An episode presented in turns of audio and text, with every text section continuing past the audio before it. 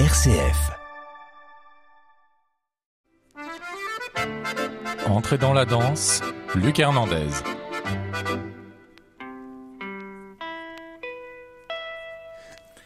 Bonsoir et bienvenue dans ce nouvel épisode d'Entrée dans la danse. On va parler ballet ce soir, d'un ballet célèbre internationalement, puisqu'il s'agit du ballet, il s'agit du ballet du Grand Théâtre de Genève. Et on va parler d'un grand monsieur du ballet, c'est Philippe Cohen qui le dirige et qui va lui dire adieu dans quelques mois. Mais il va nous raconter d'abord toute cette histoire et comment il a refondé ce ballet. Bonsoir Philippe Cohen. Bonsoir. Merci beaucoup euh, d'être avec moi ce soir. Je suis ravi parce que nous, on a- à la Maison de la Danse, on a eu l'occasion de voir plusieurs fois euh, dans des programmes très différents. Là, on va en parler. Il y a eu il y a quelques jours Minimal Maximal avec Sidi Larbi Cherkaoui, notamment, qui va prendre votre succession à la tête du ballet. Mais d'abord, je voulais savoir comment vous avez refondé ce ballet. Je crois que c'était en 2003. Et quelle était l'histoire de ce ballet avant vous? Et comment vous l'avez refondé autour notamment de la création? Alors, l'histoire du ballet du Grand Théâtre de Genève est assez, euh, non pas atypique, mais une histoire qui, qui est trop méconnue à mon goût. Le, contrairement à ce que certains pourraient penser, c'est que le ballet du Grand Théâtre de Genève a toujours été, non pas en avance, mais en tout cas a toujours été euh, assez audacieux dans ses choix. Euh, à la réouverture du Grand Théâtre suite aux fameux incendies, euh, le, donc à la réouverture en 1962, déjà donc la première directrice qui avait été nommée, c'était Janine Chara. Donc ce que je trouve déjà assez audacieux pour l'époque, Oui. un, une femme Oui. et deux, chorégraphe, qui est quand même euh.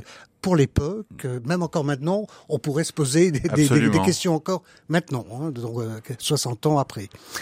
Le bon après il y a eu euh, voilà une histoire on va dire un retour à l'académisme euh, et une autre euh, audace qu'on doit à Hugal, donc le directeur de l'époque, en 1980, de décider de tirer un trait sur l'académisme de cette euh, compagnie et qui a fait appel à Oscar Araiz, euh, ce chorégraphe argentin, pour prendre la direction. Donc je trouve pour moi c'est une deuxième audace. Encore une fois, à l'époque, Oscar Araiz faisait partie des non pas des figures de proue, mais enfin faisait partie de ce qu'on, à l'époque, peut-être on appelait ça la danse moderne, en tout cas de la danse contemporaine, et surtout d'avoir le courage quand même dans une ville comme Genève, qui est assez conservatrice, mais en même temps très curieuse euh, de, de Et assez nouveautés international aussi. et quand même une ville euh, internationale.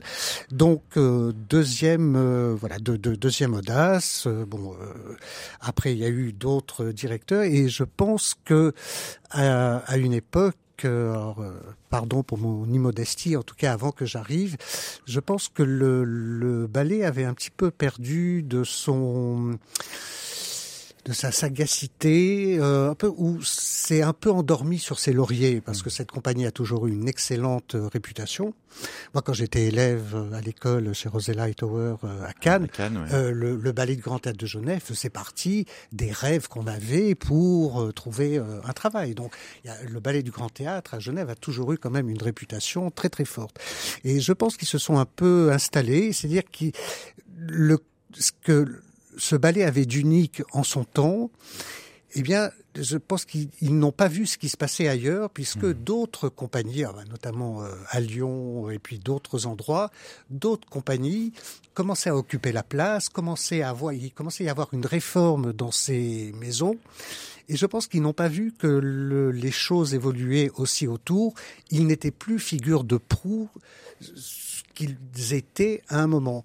Et je pense qu'il s'est un petit peu endormi. Donc on était arrivé quand même dans une situation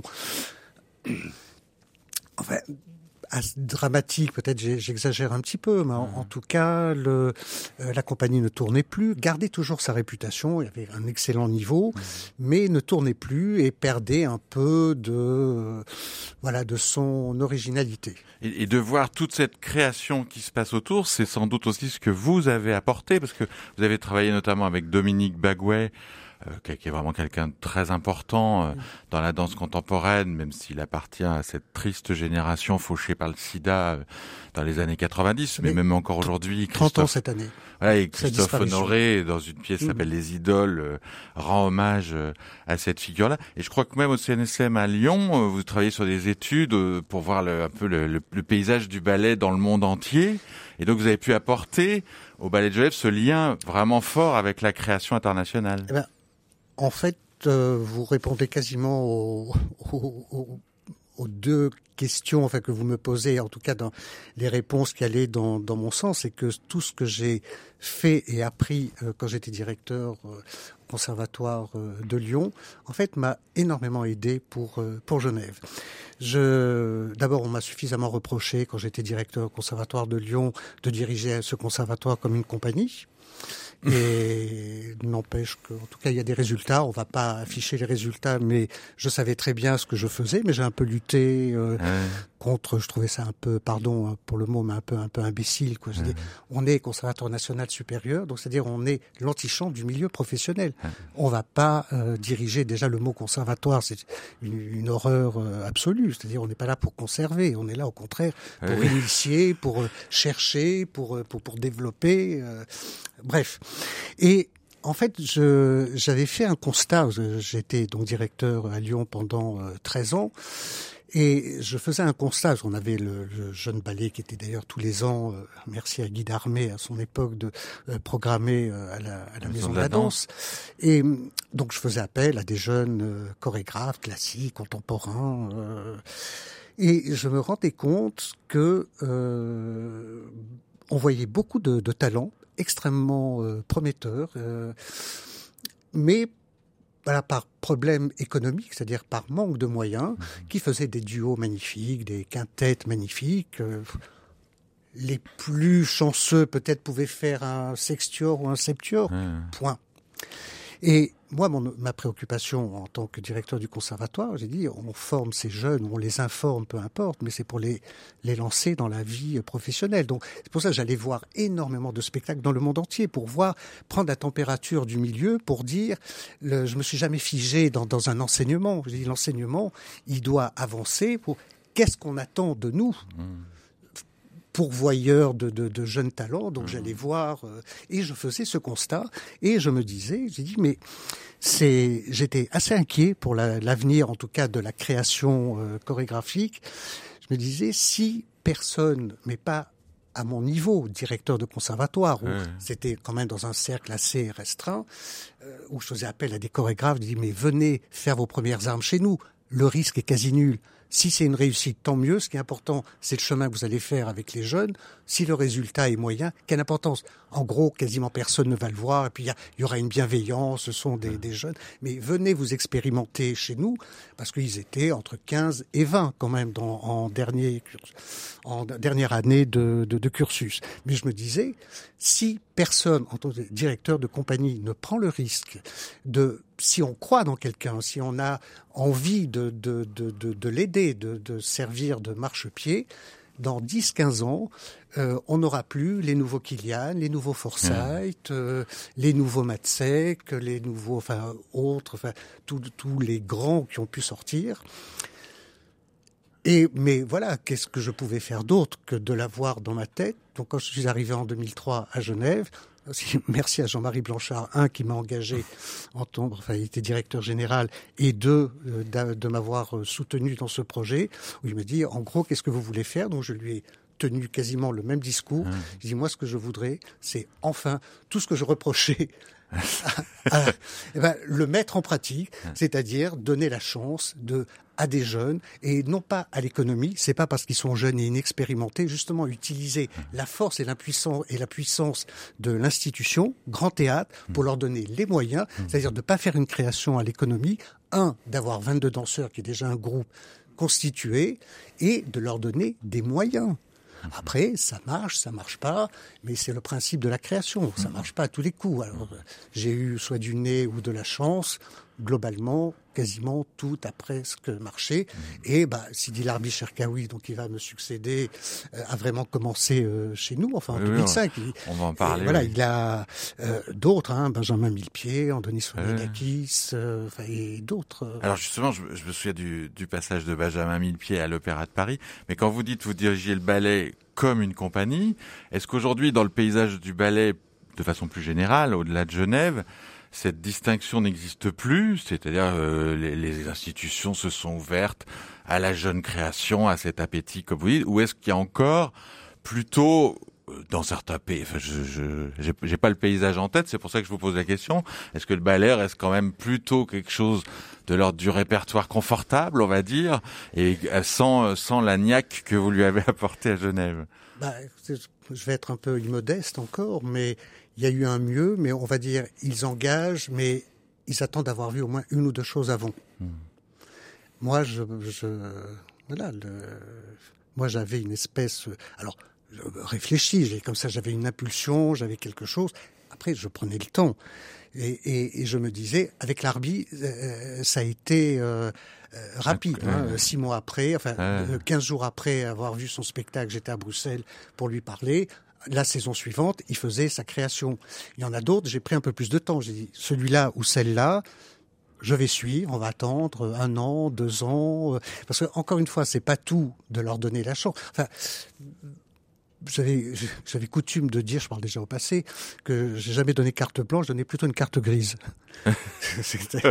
C'est-à-dire, ok, mais sous contrôle, enfin sous contrôle, c'est-à-dire on discute du projet ensemble, c'est quand même un risque énorme. Et puis quand je dis euh, on, on, mégotait pas sur les moyens, on a mis des moyens. Euh, alors euh, on leur demande pas une reconnaissance éternelle ah dessus, c'est-à-dire on joue le jeu, mais euh, une carte grise en France, c'est aussi conduire la voiture. Absolument. Donc vous, avez, vous, avez bien, vous avez bien senti la nuance. Donc il y a le contrôle, j'imagine bien que vous êtes là pour ça, de directeur artistique. Et euh, d'avoir juste d'être accompagné, parce que ni le ou la chorégraphe n'a gagné, et encore moins moi. Je veux dire le et euh, voilà quoi, les choses, euh, les choses se sont faites, mais ça n'a jamais été. Euh, j'ai pas juste, j'ai un coup de cœur et puis allez, on y va. Qu'est-ce que tu veux faire? Non, non, non, non, non. Moi, j'ai les pieds sur terre. Je suis pragmatique sur les choix musicaux, sur. Et après, enfin, encore une fois, il y avait rien n'était imposé, mais on en discutait. J'ai d'abord, tu me parles de ton projet, qu'est-ce qu'on fait, et après, on y travaille. Alors, les choix musicaux, vous en avez choisi un, un premier euh, pour cette émission qui est Mozart. C'est parce qu'il y a quand même un lien avec le répertoire musical aussi qui persiste, même si euh, le ballet du Grand Théâtre s'est donné beaucoup à la musique contemporaine ou à d'autres types de musique. Pourquoi vous avez choisi celui-là? Mozart, ben alors d'ailleurs quand on parlera de l'autre aussi, enfin c'est deux non pas deux opposés, c'est ce passage particulier de la messe en ut de, de Mozart, parce que cette, euh, cette œuvre, euh, d'abord, c'était une commande aussi que j'ai faite à Aboulagra, qui a fait une création sur cette, euh, sur cette messe, et ce qu'elle a de, de rare, enfin, même d'unique, c'est que c'est la seule œuvre que Mozart a écrit et qui n'était pas le fruit d'une commande. C'est lui qui a, qui a décidé de l'écrire, parce que sa femme, Constance, était, avait une maladie grave et il avait promis à Dieu que si Dieu sauvait sa femme, il, il écrirait une messe. Et c'est cette messe. Et quand on écoute, quand je proposais à Abou, mais qu'est-ce que tu veux que je fasse avec une messe, j'ai dit, écoute-la. et après on, on, en, on, en, discute. Parce qu'elle donne une espèce de, non pas de virtuosité, mais de, de, de couleur, de d'allégresse, notamment l'extrait, là, le Lauda Mousté, ben, enfin toute l'œuvre a une espèce de légèreté. Puis alors, c'est peut-être juste dans ma tête, quoi, mais le fait qu'un génie comme Mozart ait écrit, parce que lui a eu envie et n'a pas répondu à une commande, déjà, au niveau du symbole, c'est quelque chose qui me touche particulièrement. L'allégresse n'est pas que dans votre tête quand il s'agit de Mozart du tout. Et moi, j'ai choisi la voix de Véronique Jans, que vous avez peut-être croisée au CNSM de Lyon, parce qu'elle y avait été formée aussi pour devenir cantatrice.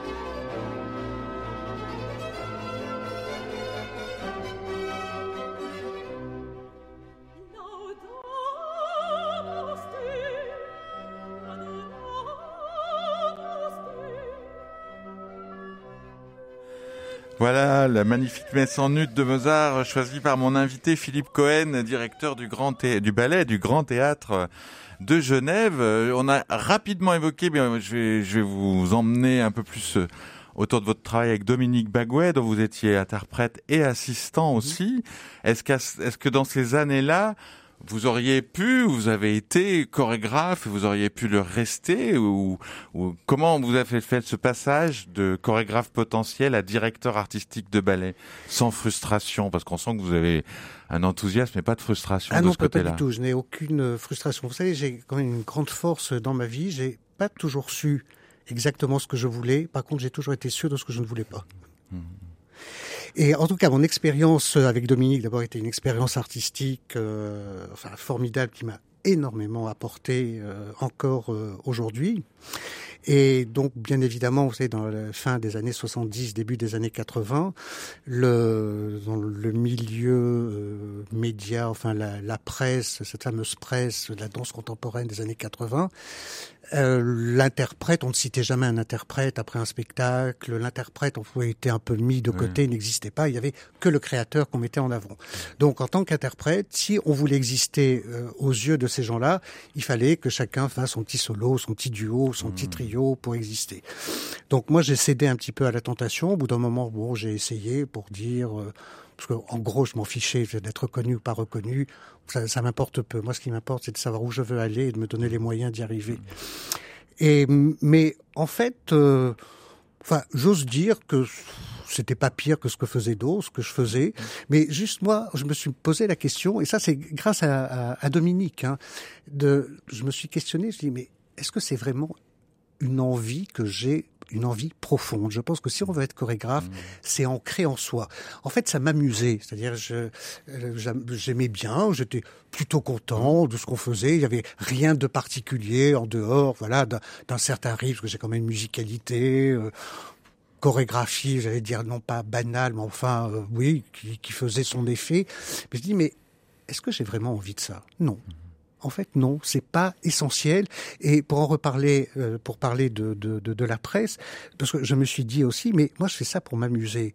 Donc j'ai pas envie que qui que ce soit commence à dire, à démonter, mais enfin je suis pas là pour ça. Donc j'avais pas mmh. envie de rentrer dans, dans ce jeu encore une fois, parce que je n'en avais pas au fond. Pour moi, c'était un plaisir. Mmh. J'avais pas envie ni d'être jugé, tout ça. Donc, j'ai dit stop. Après, j'en ai fait beaucoup à l'étranger. Mmh. Quand je faisais des échanges avec le, le conservatoire, ben, on a fait beaucoup d'échanges euh, à l'étranger. Ça m'a amusé. Au bout d'un moment, j'ai dit bon, maintenant, ça suffit, mmh.